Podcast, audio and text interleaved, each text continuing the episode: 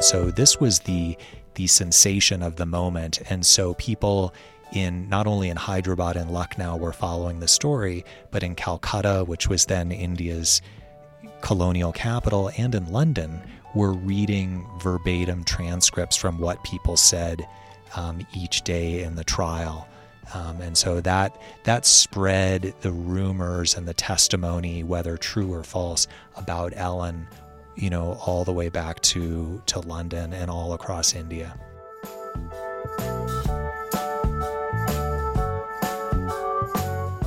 Hello, thank you for joining me on Humanities Radio. I'm Janet Cunningham with the University of Utah College of Humanities, and this season I'm in discussion with professors from across our college about their book publications.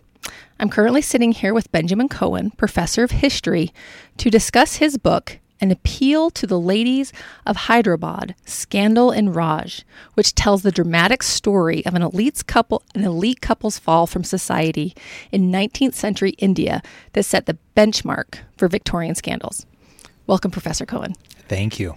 So, first, I want to say, as I'm reading this book, in my head, I'm picturing the Netflix series of this book because it has all the makings of uh, like a limited series drama. Thanks. I I agree. I hope that uh, maybe someone from Netflix is listening, or from Hollywood or Bollywood. Yeah, It'd be lovely. Because I mean, it has all the things. It has scandal, it has elites of society, it has lies and bombshells and just anything that could make you just draw you into this series. I can just picture in my head every single series or every single episode just ending with this massive bombshell that we'll we'll talk about in okay.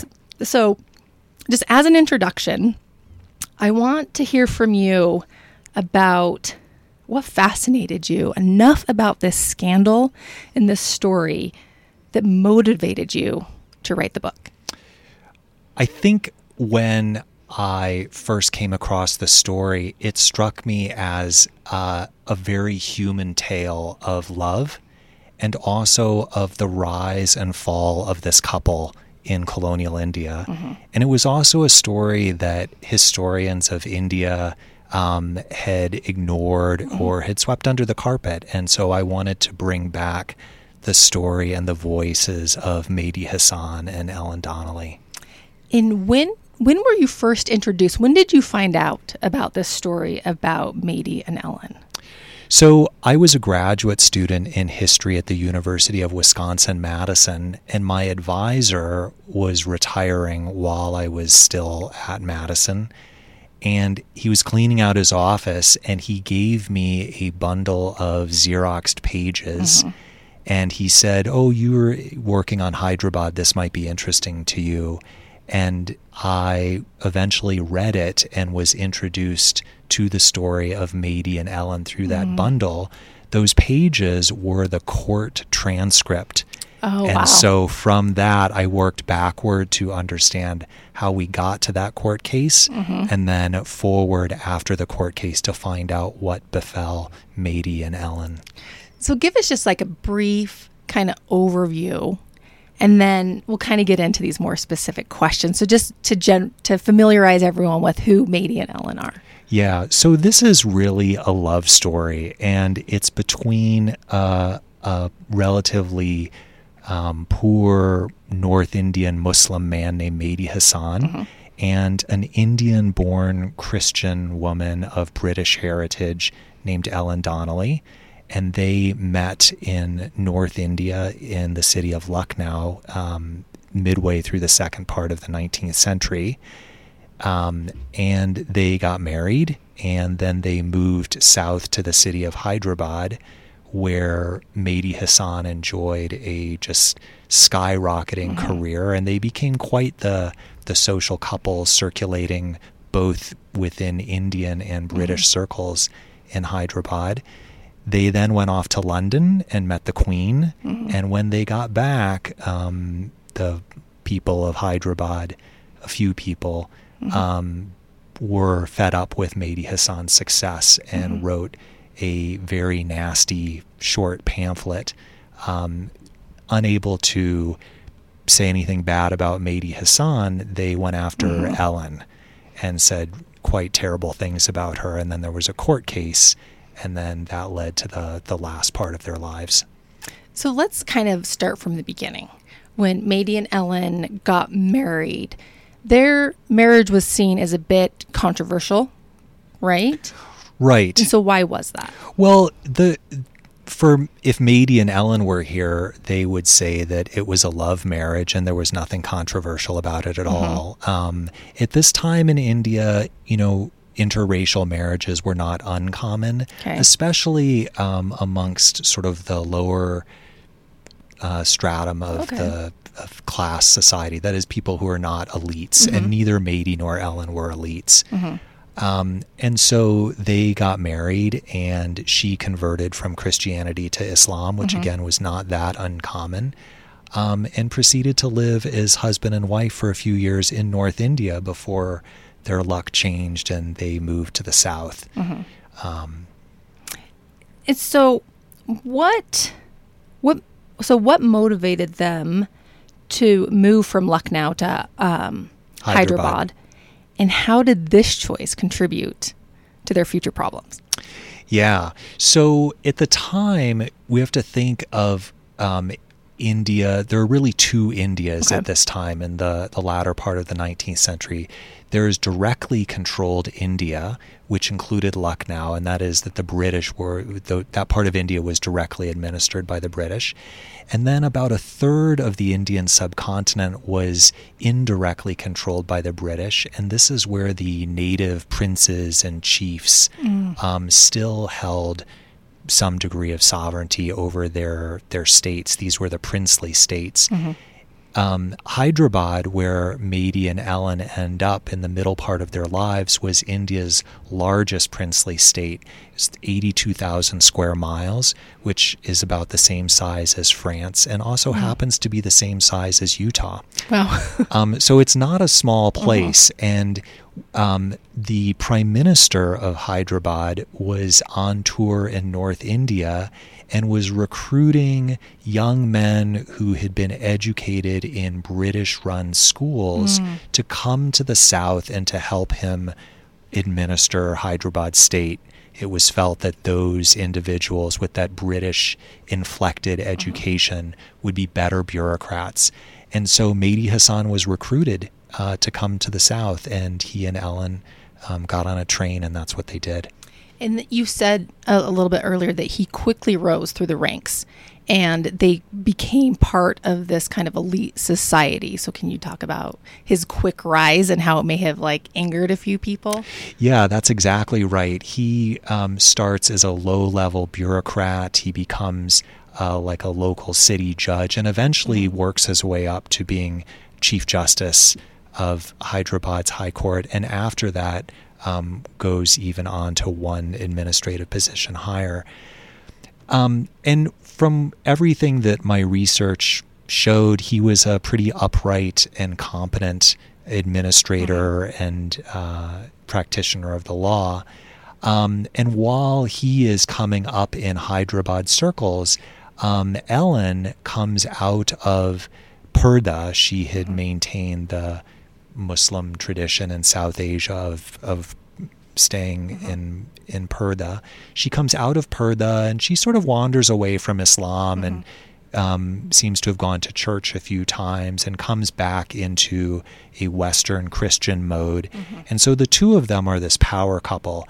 You know, he's a, a Muslim, young Muslim man on the rise, um, and she's circulating now with the British women and British men um, who are living in Hyderabad, who are part of the British presence in Hyderabad, mm-hmm. and they cross fertilize each other's social calendars. Mm-hmm. So, because of his background and his position, they're invited to the Nizam of Hyderabad's palace and the Prime Minister's mm-hmm. palace, and they're circulating on the one hand in that Indian milieu. And because of her British heritage and sort of wandering back to Christianity, she and thus he are invited to the British residency, which is mm-hmm. where the the local British official, the seat of power is, and they go to the club and they circulate in that that circle Um, and they they rise up the mm-hmm. social ladder, and then when he he's called to the bar in London, and so they go off to Europe, and it's when he gets back that the local Hyderabadis are frustrated with his mm-hmm. success, and so they circulate the pamphlet. Yes. And so then in 1892, right, this um, seven page, eight page pamphlet gets distributed to kind of all the elites in society titled An Appeal to the Ladies of Hyderabad. And it's passed around. And so, kind of discuss everything that it details, which is a lot. Yeah. And kind of the chaos that it created for Mehdi and Ellen. Yeah. So there's one copy of this pamphlet left in the whole world, and I was very Wow. privileged to find it. Oh my gosh. um, on the last day of a research trip overseas. And when I found it, I knew I could write the book because this was the, the keystone for the whole story. So the pamphlet tells or makes about five accusations. First, it says that as a young woman, Ellen had been a prostitute in Lucknow. Second, it says that Mehdi and Ellen, or that she had been after be working as a sort of common prostitute, she had become a kept woman, sort of an advanced prostitute, and was kept by several local men in Lucknow. Um, third, the pamphlet says that Mehdi and Ellen, in fact, never got married. And in the court case, there was some controversy about who was actually at the wedding. Um, so that the accusation there, or the insinuation, is that that this was a illegitimate couple and they were mm-hmm. passing themselves off mm-hmm. as respectable and as married. The fourth accusation is that once they got to Hyderabad, that Mehdi Hassan no less than pimped his wife to some of the local Hyderabad officials, um, where she bestowed her services for them. And then the last accusation was that some of the local Hyderabad officials, who had also come from North India, knew about this and they covered the whole thing up. And so there was a, a cover up as well as accusations about what she had been and what she had done. And so, what through your research, what are the intentions of this author or authors of this pam- pamphlet? Was it just to take the couple down? Yeah, I think so. Um, they there is a strong sense in Hyderabad and in that region of India called the Deccan of being a local Okay. and and and being a local and being being part of that local community. That sense is really strong in Hyderabad in particular. And the locals were threatened and annoyed and irritated with this North Indian who is not a local, Okay. um, and his his you know white wife um, who showed up and then rose through the ranks and they wanted to bring him down and since they couldn't find anything that he had done wrong no bribery no corruption um, seems to have been a, a fairly competent you know administrator and judge and whatnot um, they went after ellen and that was that was what did Right. them in And so, what do you know about the authors? Because they have some very specific, detailed information that not a lot of people, I mean, either if it's a rumor, if it was true, no, not very many people are going to know. So, what do you know about who authored the pamphlet?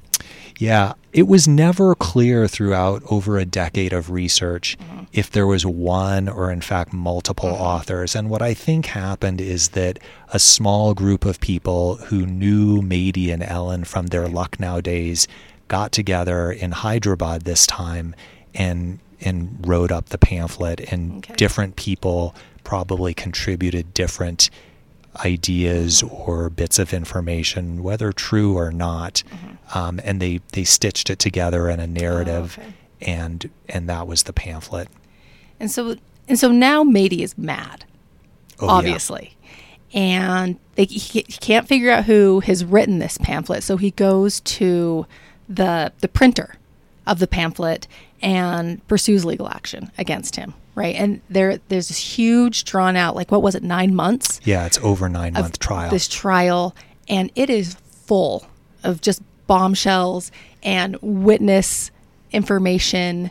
Um, so tell me kind of what were some of the key points and what were those most turbulent moments? I think one of the witnesses uh, who came to Hyderabad and testified against Mehdi and Ellen was a man named James Laughlin. And Laughlin takes the stand and, in a bombshell moment, announces that he had in fact been married to Ellen. Mm-hmm. And um, when she was younger in their Lucknow days, and that which no one seemed to have known in Hyderabad. And not only had he been married to Ellen, but he broke off the marriage um, when he caught her in an incestuous act with yeah. her father. And so at that point, the marriage was dissolved. And I think that moment was one of the bombshells. Yeah. As I read through the court transcript, it was a it was an oh my gosh moment. Absolutely. Um, I think the second moment that that was more moving was at the very end of the witnesses after nine months.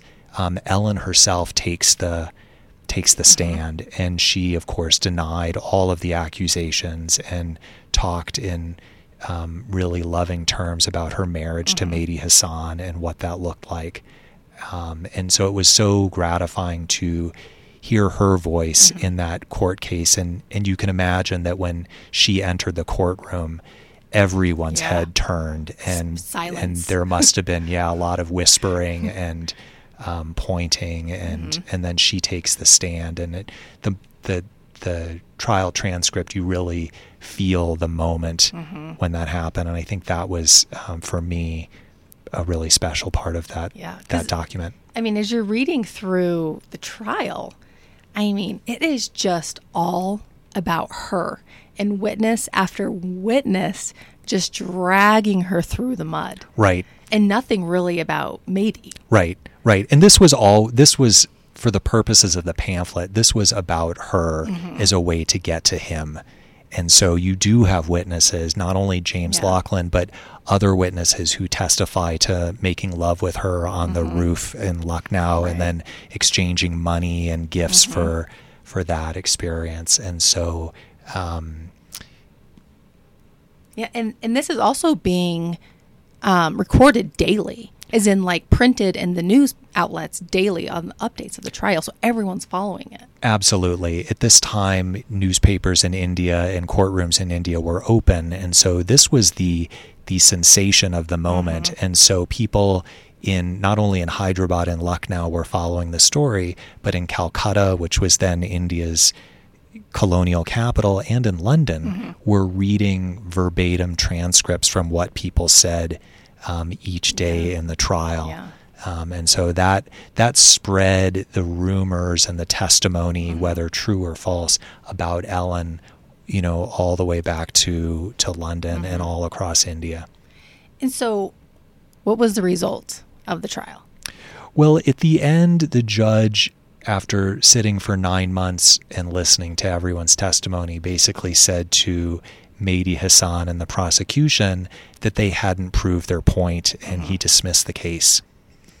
Um, but as you pointed out, with the testimony being broadcast everywhere, mm-hmm. their reputations were ruined. Right. And so that that was the end of their any hope for them for redemption in Hyderabad. Right. And so they move out of Hyderabad. Right. Right. Within days of yeah. the trial ending, they're they're back on a train heading north. And what what becomes of them? Well, Mehdi Hassan goes back. They both go back to Lucknow, where their their lives as a couple had started. And Mehdi Hassan practices law for a while, and near the end of his life, um, gets involved with the Indian National Congress. Mm-hmm. And the Congress Party is a political party and a movement that eventually Mahatma Gandhi leads, and okay. it's the party that, that takes India to independence. But Mehdi Hassan earlier in his life was dead set against India's independence mm. and thought that the Congress and the idea of getting rid of the British Empire in India was a terrible idea. Mm. And so you see him change mm-hmm. over the course of his life to come around to being a, a tepid supporter of Congress. Um, he dies relatively young, mm-hmm. and they had no children, and so Ellen is left alone in North India. Um, she slides deeper and deeper into poverty. Mm-hmm. Um, I found letters from her where she's trying to sell her jewelry, um, which is an indication of how bad things got. Mm-hmm. Right.